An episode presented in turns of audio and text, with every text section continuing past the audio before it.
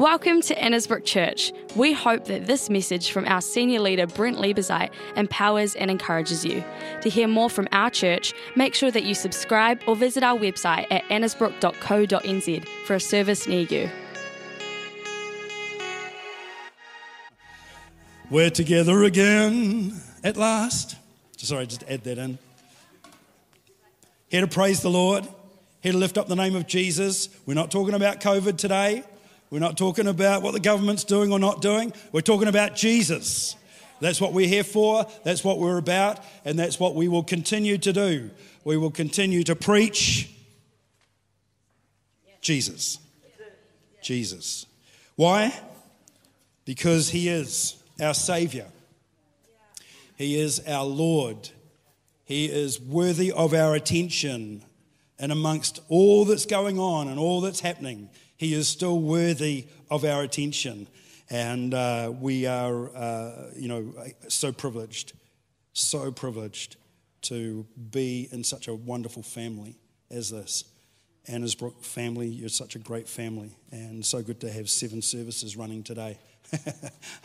seven services today. So uh, don't ever, don't ever, uh, you know, judge us for um, not doing what we want to do and what we can do. Our whole desire, um, as Jared said, we haven't met for 10 weeks or something, but that has not been our desire. And so uh, we are here today, so that's good. Luke chapter 15, I'm going to read you the story. You'll know it well.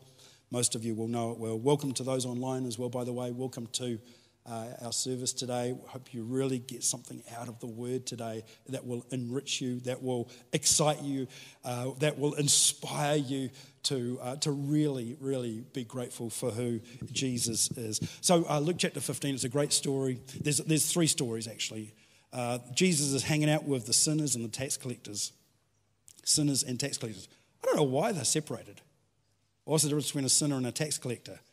There's probably a joke that someone could actually give, make about that, I'm sure. I can't think of anything at the moment. Mark might be able to, to uh, share a joke about that at some point. But sinners and tax collectors, and then the Pharisees. He wasn't hanging out with the Pharisees, but the Pharisees were there.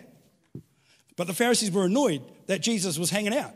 What, what, what, are you, what, are you, doing, Jesus, with all these sinners and tax collectors? And so, interesting dynamic, really. And so, uh, and so, Jesus tells these stories. He doesn't tell just one story. And by the way, he's talking to the Pharisees, right?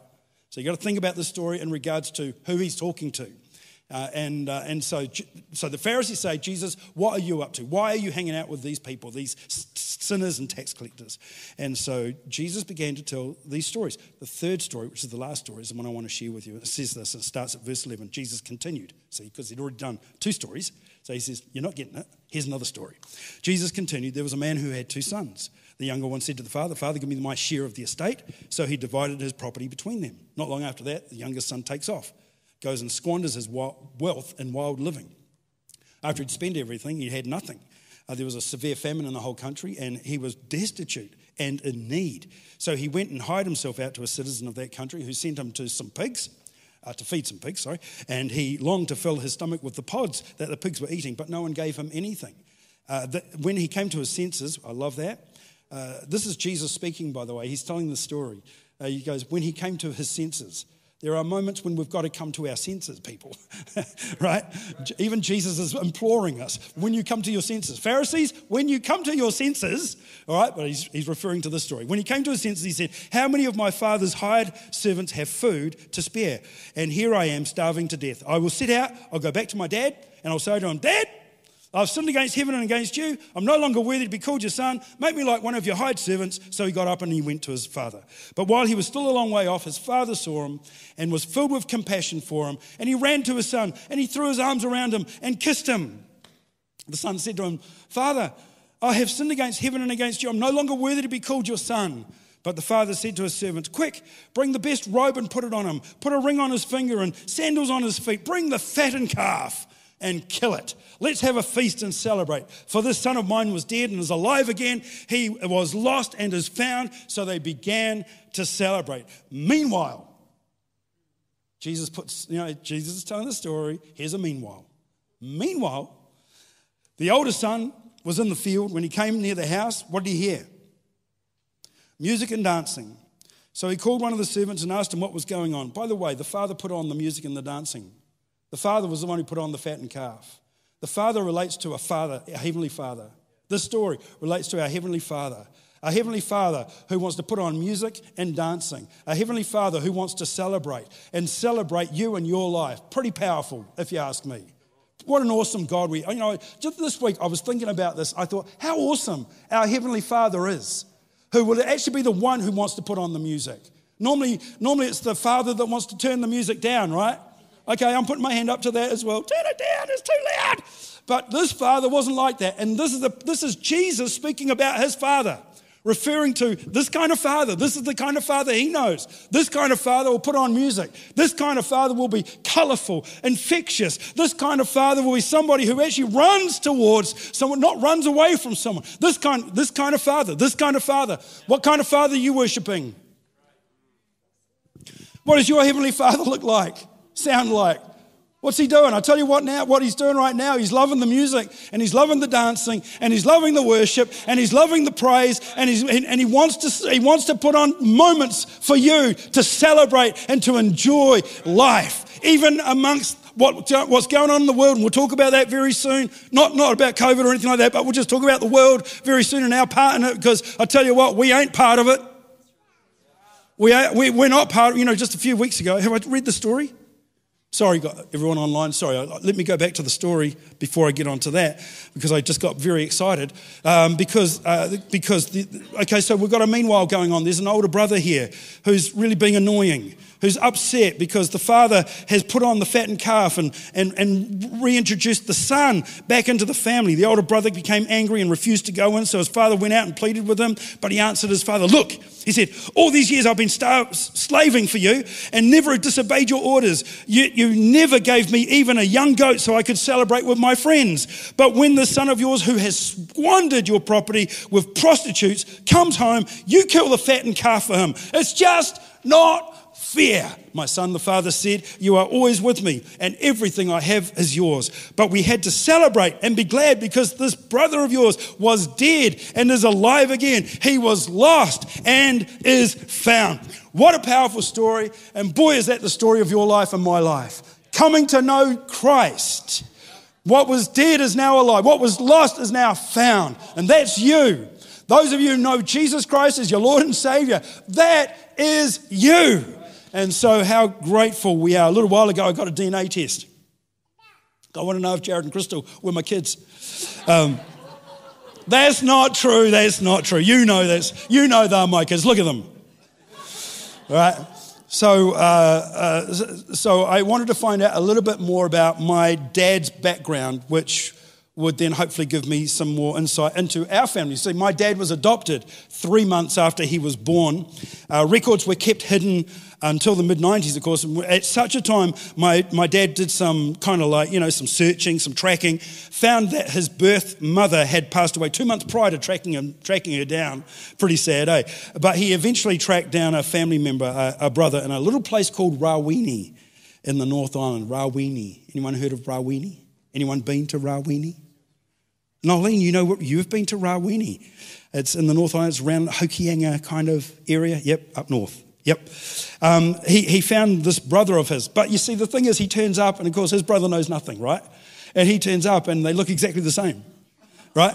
And so the brother uh, uh, basically just like, I think, like, because what happens is, is that the brother doesn't want to know anything about him. Totally, totally just didn't want to, no information, nothing like that. Just didn't want to know anything about him. But they looked really similar, so there was no denying uh, it was his brother. But uh, so, so you know, I think Dad kind of felt maybe the brother felt like you know Dad was coming for the gold, you know, in them in them hills. I don't know, but uh, uh, he got some little information on his mother, but really no joy on his father's side. So their end of the info. Anyway, Rebecca, Rebecca Heslop here, she um, she goes and gets a DNA test, and, uh, and, you know, a whole lot of things happened with her DNA test, which was quite different to what she'd thought. Uh, she kind of thought that, you know, she'd been told, actually, that her uh, birth father was, you know, somebody. And then the DNA test came back. Cause and this is why I don't, didn't realize about the DNA test, is that the DNA test actually gives you people's names with photos. Uh, uh, so, uh, so Rebecca finds out that her dad is actually somebody else who actually lives very nearby. And it's like, okay, this is kind of weird, kind of crazy. And I thought, okay, right. Well, I don't know. Because I'm thinking, you know, what, what's, I wonder what my surname would have been. If it wasn't Liebezeit, what was, you know, what was it? What was my dad's uh, surname? I, that, that might seem weird to a lot of you, but it's kind of interesting. I'd be interested, would, wouldn't you? Okay, so fair enough, right? I'm on the, I'm on the good side still. Okay, good, good. So, uh, so anyway, so no info. So I thought, okay, Rebecca's done it, and kind of, kind of was interesting. Um, I'm going to do it too. Anyway, so I do the spit thing, spit into a vial and send it off. Goodbye. And then it comes back and uh, uh, via uh, internet, email, uh, in regards to your descendants and all of that with, with people's names. And so I got first cousins who I've never met before don't even, don't even know about, uh, which is really, really interesting. But, but it wasn't enough information to find out too much more than that. Although now that I'm on the DNA list, people are DNA uh, are, emailing me, or I'm getting emails back from the DNA place to say, hey, look, here's another person who's just done, because once they do the DNA test, then that's how the connection happens right? And so these ones are doing DNA tests and, and they're actually connecting up and all that sort of stuff. So, so it's an interesting journey with all of that, right? Um, uh, so quite intrigued, you know, what I'm a Liebezeit, I know that, that's for sure, absolutely. But Dad didn't start off with that last name. I wonder who his whānau is. I wonder what would have been, you know, what would have been my last name. You know, so you're kind of inquiring about it, you're kind of thinking about it. Um, tests come back, there's a lot of cousins that appear as a result, and some of which included photos. So uh, the mystery of who who my father's father is still somewhat of a mystery because we just there's just no information on that side. So there's information on the mum's side, but very little information on the dad's side. And so so anyway, so I've encouraged dad to do a DNA test because I reckon his one will be a little bit more detailed, uh, hopefully, than mine. So that the mystery, it's a mystery, may be solved. How intriguing, how mysterious. Uh, I kind of like that word, mystery, mysterious. Um, but but I guess in some ways too, I kind of think think, you know, and it might be subconscious, you know, those kind of questions like, well, I wonder where I fit here. I wonder who, I, who do I actually belong to? Um, uh, and I wonder if my descendants, were, were, they good people? Were they bad people? Were, what were they like? What, what, anyone had those sorts of thoughts or questions? Oh, most of you probably know. But, um, you know, who are they? And also subconsciously, um, is there an inkling of a felt need of, within me, of where is home? Where do, I, where do I originate from? Uh, am I from the Hokianga area, or Rawene, or where is actually, where is home? Uh, is, is, you know, is this my, am I going to find out all of that information? And in contemplating my navel on this particular situation, um, there is a drive for all of us, I believe, to find home. Where is home? Um, everybody is looking for home, I believe. So, what does that mean then? What's the problem? Why are we looking for home? Because we know that probably what we've got right now isn't all of what we should be and where we should be. So, we have this problem. We have a sickness, and it's called homesickness. We are homesick. Anyone been homesick? I think I've been homesick. I have had moments where I've been billeted out as a Boys Brigade kid or billeted out from a, you know, as a school kid. And uh, we went to, I remember in Standard 4, year six, thank you, year six. So I would have been about that, eight, eight, nine years old. And um, I remember going to Golden Bay for a night. And I remember staying in someone's home there. And man, it's the freakiest feeling, to be honest. I don't think I ever rang my parents and told them I wanted out, but I, in fact, I couldn't ring anybody because there was no cell phones in those days. There was only one phone. And it was one of those round ones. That put your finger in the dial thing and it go, went round like that. Does anyone remember those ones? Anyway, so the so and one of the other reasons why I couldn't ring anyone was because there was an evil cat in my bedroom. This cat sat on the bed and just watched me all night so I couldn't move. And it was probably wondering, What are you doing in my bed? right? Yeah, cats. That's another message. but we are possibly living constantly with homesickness. The dictionary, I looked up the dictionary during the week, says uh, in regards to homesickness, homesickness, it says this homesickness is a feeling of stress or anxiety caused by separation from people and places that you know. And it's the worst feeling, right? It is the worst feeling. The most prolific sickness of our day, it's interesting, of our day today, is stress and anxiety. Is this because we have strayed so far from home? Is the stress and the anxiety so prolific now because we're in a world that is profoundly, profoundly at odds with our deepest desires? And the Bible confirms it. It says, We are strangers. We are, uh, one version says, We are aliens. We are not of this world. We are in the world, but we are not of the world, meaning that we are not from here. We are from elsewhere. So I think humanity has been in exile. And I think humanity, I'm talking about the whole world here. I'm not just, I'm not just talking to Christians, I'm talking to everybody. The whole world. Every single person is in exile and is looking for home. Looking for home.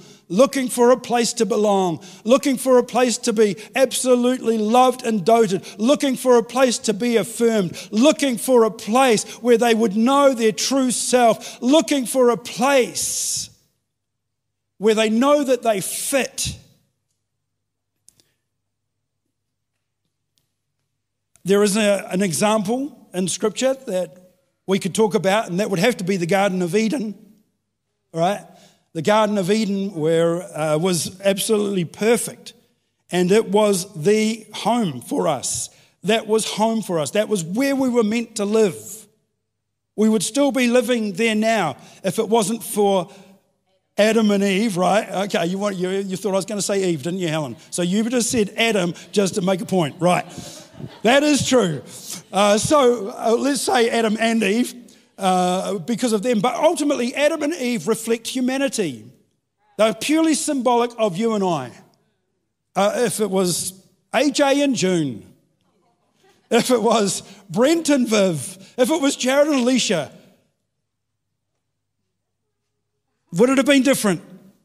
AJ says yes, it would have. I w- I wouldn't have allowed it to take that apple.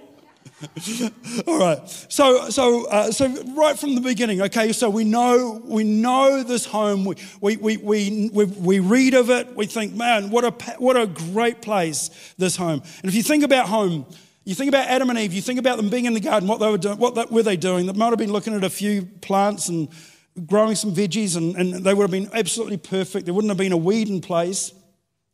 But they would have been walking with God. The Bible says they were walking with God in the cool of the eve as they normally would do. How awesome! Oh, what a great feeling. Home is a place that fits and suits you. That's, that's what was going on for them.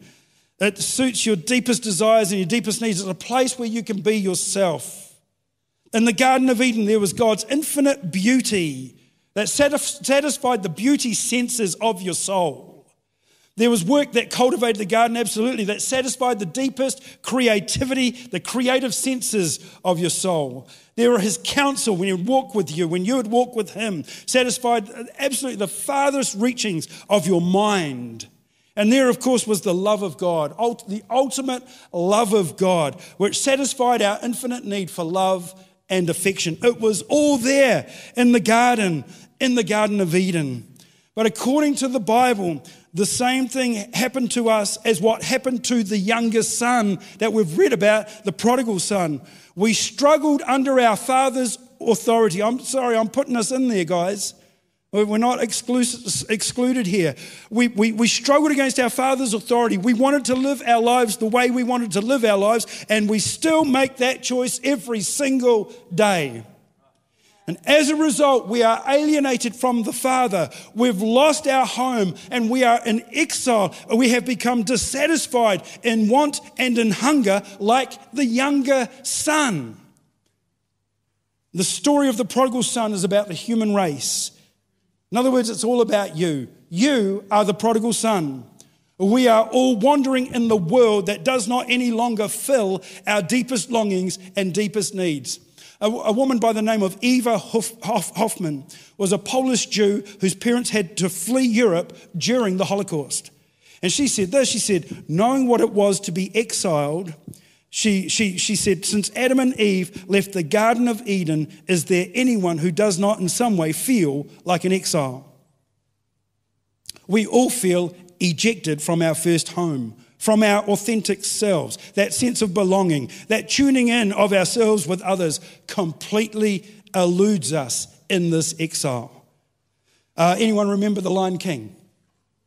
Great movie, great songs. Elton John writes a song, sings, and, and, plays a song called The Circle of Life. In the story, and, and, and I tell you, it was, uh, uh, you know, many of these movies taught us things that we probably shouldn't have been taught. But uh, here's one little teaching that took place, and that was about the circle of life. What is life all about? Well, Father Lion speaks to Son Lion, and they have a conversation about life. And so they're talking about the circle of life and saying, We are just part of a circle. Uh, life is a circle. And so uh, he, he, says, uh, the son, the dad says, um, uh, the son says, but dad, Dad, don't we eat the antelopes? In other words, I see a sort of food chain pyramid here. You know, aren't the lions at the top and everything else is below us? Don't we eat the antelopes? And his father's line says, No. Does that sound father enough? No. You don't understand. Yes, we eat the antelopes, but then we die. And then we fertilize the grass. And then the grass grows up. And the antelopes eat the grass. So, firstly, we eat the antelopes, and then the antelopes eat us. So, we are all part of this wonderful circle of life. Isn't it wonderful, son? Exactly. Just makes you want to sing about it, doesn't it? Eh? A world in which everyone you love becomes fertilizer and then you become fertilizer is not a world our hearts can rest in.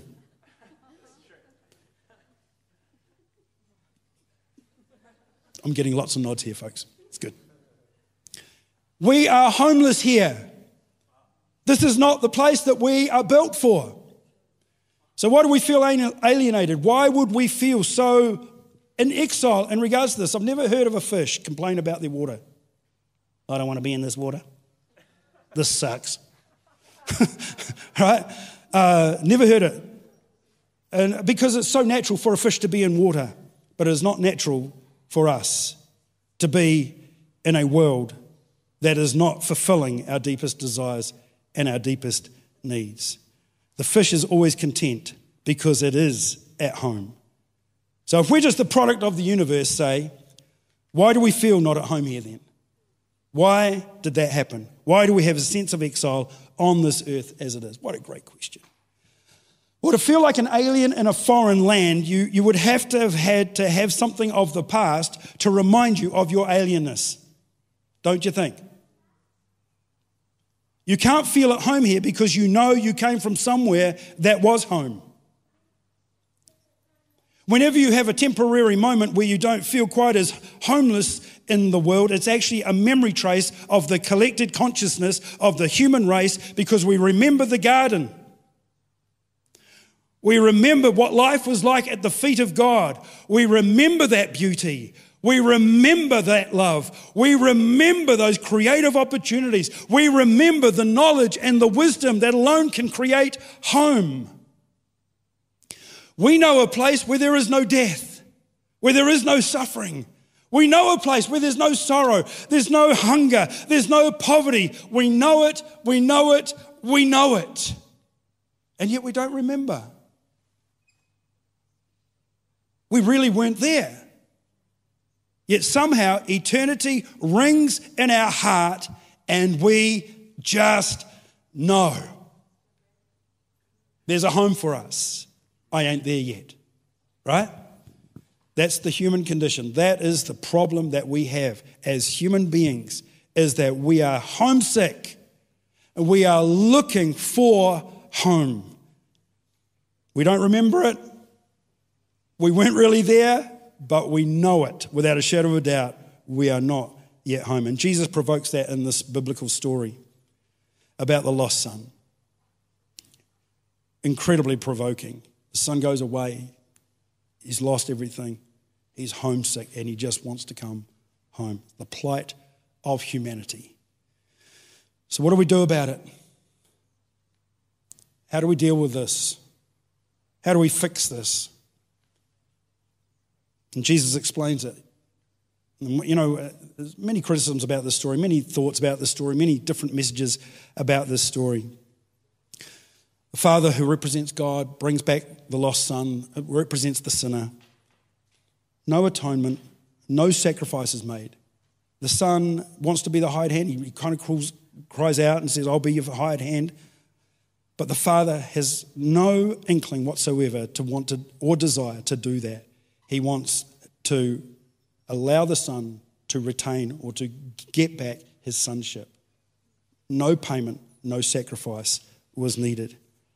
And scripture tells us very clearly that Jesus Christ the Son of God, we all know, died on the cross for us, died on the cross for our sins, uh, and, and he, he took all the evil in the world and he embraced it on his own self, on himself, and he paid a price. The sacrifice for sin payment had to be made. So Jesus had to die on the cross. Okay, so stick with me on this. It's going to get a little bit deep, uh, but it's worth it. Some people say, well, wait a minute, is not um, that's not what is going on here. Here's the Father, he's representing God, and the Son representing, uh, representing the sinner, and the sinner tries to make payment. But he says, I, I, I, want to be just like one of your hired men, but the father would have nothing of it and freely gives him a robe, a ring, and brings him back into the family. And so people teach from this that there is no need for sacrifice or atonement. But if you read it like that, you're completely wrong. You've completely missed the point of the story. Luke 15, at the beginning, as I said, it's tax collectors and sinners, and the Pharisees are gathering around Jesus. So the younger, this is what Jesus is doing. He's referring to the younger brother as being the sinners and the tax collectors. That's what he's doing. That's why he's telling this story. He's telling it to the Pharisees. He's saying, the sinners and the tax collectors that's the younger brother. Yep, they've gone away, they've squandered their wealth, they've lost everything, and I'm here showing them the way home. Okay, that's just a, uh, an, you know, part of what, what uh, this story is about. The older brother is the religious types. So he's referring to the Pharisees who he's talking to as being the older brother. And the Pharisees are asking, What in the world are you doing hanging out with people like that? And in response, okay, so Jesus tells these particular stories. It's interesting because all three stories are different. The first story was the lost sheep. Someone goes out and finds it, brings it back, right? Second story is the lost coin, and there's an all out search to find it and get it back, absolutely. But then this third parable is lost son, and yet no one goes out. No one goes searching for him. No one goes out to bring him home. It's strikingly different to the first two stories that Jesus told. And I believe Jesus deliberately does that to force us to ask the question well, who should have gone out then? Who should have gone out? And the answer is in the culture of that time. Anyone would, in that culture, anyone would have been able to answer, answer it. When he's talking to the Pharisees, the Pharisees knew exactly what Jesus was talking about because everyone knows whose job it would have been, and it would have been the older brother's job. That was the role of the older brother. The older brother, in that culture, it is the job of the oldest son to keep the estate together, to keep the family together. That was his role, to keep the family together. Therefore, he should have gone. That's what a true older brother would have done. A true older brother would have said to his father, Father, my brother has been a fool, but I will go and find him and bring him back. And I will bring him back into the family at my expense. And that's the key to it all. Why? Okay, so look, when the father here at the end of the parable goes out to the field to talk to the other older brother who won't come into the celebrations, he says, he, he says on, on, Son, you are always with me, and everything I have is yours. This was now true. The younger son had taken his share and squandered it, and the older brother owned everything the father owned. All of it was his. He is the only heir left. Every robe, every ring, every fatted calf belongs to the older brother, and therefore there is no way the father can bring the son back into the family except at the older brother's expense. So you can see why the older brother got upset, right, with the wrong attitude. The son, oldest, the younger son's come back, and now he's using my stuff. If we are the prodigal son, we need a true older brother, and there is no way for the father to bring us back into the family, to bring us home, except at the expense of a true older brother. I wonder what kind of older brother would we need?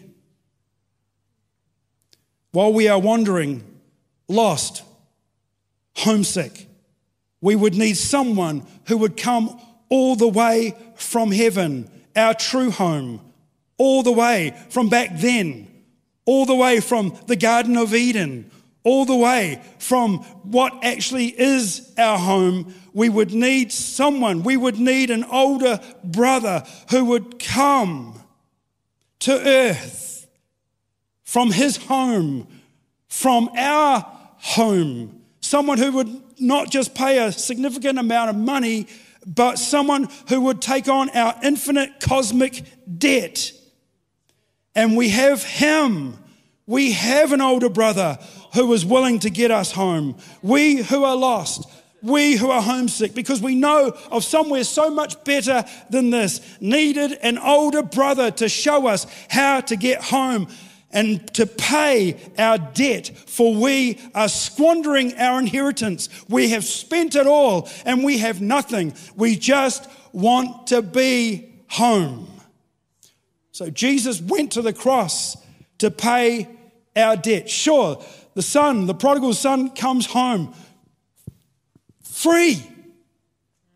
But it wasn't free. The brother, older brother, knew that the, with the son coming home, it was going to cost him now. It was, it was going to be at his expense. Number one, if I was going to do a three point message. Number one, we have a perfect older brother. He is Jesus Christ. Your homesickness is because you know of a place better than this. Embrace the pain. Embrace the pain, embrace the feeling, that lost feeling, as a reminder that there is somewhere better. Number two, you may not know your generational background, or you may. You may not know your true family name. Most of you do. But you still can have homesickness. And I'm here to tell you you have a Heavenly Father. His name is Jehovah God. you have an older brother. His name is Jesus Christ. And every single Christian is our brother or our sister. That is your family. And I want to encourage you keep walking towards home. Keep walking, never give up, because when you keep walking, you will know home is just around the corner. And number three, when our older brother had already come to find you and to show you your true home, your true north, remember this he already paid the price. Whatever's going on in your life, whatever's being squandered, whatever is being ripped away from you, whatever feels in your life so far from home, in an instant, in a moment, you can come back. You can come home. No debt to pay. Absolute freedom. The gift of eternal life is free. I get a bit emotional because someone did pay the price. Someone paid the price for me, someone paid the price for you. You might think you got in, the, in here free, you didn't. You can come in free, but you didn't get in here free because Jesus paid the price. He paid for your sin, paid for you. He came from home, the home that we're all longing for. He came so that we might know what it is to know home. That sense of belonging, that knowing of your true self, that sense of understanding this, this is temporary. This is, this is temporary. Eternity is forever. And we get to be with forever home. It's so exciting. It's so amazing. It's so, it's, it's so mind blowing. It's, be, it's, it's bewildering. It's, it's, it's fantastic. It's magical. It's, it's a dream coming true. It's, it's,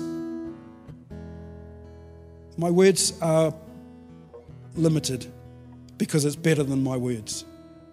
And we all get to part to be a part of it. We're all going to see each other. We're all going to be there. We're all going to to know that, that there is a place for us that is absolutely perfection and back into the Garden of Eden, back, you know, whether it's heaven, back in the garden, wherever it is, it's, it's, it's going to be perfect. It's going to be amazing. We're going to be with our Heavenly Father and we're going to be with our older brother, Jesus, who paid the price. Who paid the price for us. So here's the thing keep going. Keep walking. Keep loving Jesus. Keep desiring to know Him, to understand what He's done, to, to when you walk out of here, uh, look, if you haven't opened a Bible for so long, open it up. Start reading it. Start, start, start hearing the voice of God again. Start finding your, a place, finding a way, finding a, finding a way to Him. When, he, when he when he started his ministry, the first things he said was, Would you follow me? Come follow me. Come follow me. Come follow me. They dropped everything, they followed him. What does he want from you? Would you just follow him? Just follow him. Because he knows where he's going. He knows what it's like. He knows what home is going to be like. He wants you there. Keep going. Keep going. Keep going. There's an old hymn we used to sing. I'm going to read the words to you. So it's, uh, unless Jamie knows it. Do you remember it? You don't remember it. Do you remember it? Softly and tenderly, Jesus is calling. Calling for you and for me. See on the portals, you know, the porch, the, the deck. He's watching, he's waiting. Watching for you and for me. Come home. Come home. You who are weary, come home. Earnestly, tenderly, Jesus is calling, calling, O sinner, come home. Remember, there were three types of people that Jesus referred to here. One was the sinners, the tax collectors, and the Pharisees. I'll put myself in the sinners bracket. I'm not a tax collector, I don't collect taxes for anybody, and I hope to God I'm not a Pharisee. That's for sure. So I'll be a sinner. I'm okay to be a sinner. It's good to be a sinner. But but but a redeemed sinner, right? Not just okay, okay, time's gone. Time's gone. Here's another verse. Oh, for the wonderful love he has promised, promised for you and for me. Though we have sinned, he has mercy and pardon, pardon for you and me. Come home, come home. You who are weary, come home. Come home. Come home. Your connection with Jesus is everything. Your connection with the news, your connection with COVID, your connection with government, your connection, whatever is going on in your world, let me tell you this your connection with Jesus is more important. It is everything. And all he wants you to do is to walk with him. And we walk with him by trusting him, having faith in him, and loving him. Would you do that with me? 2022 and beyond. Come on, let's start a journey. Let's walk with Christ. Amen. God bless you, everybody. Thank you so much for listening.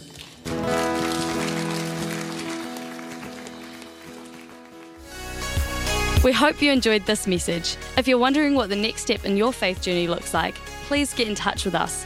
email us at info at annesbrook.co.nz or visit our website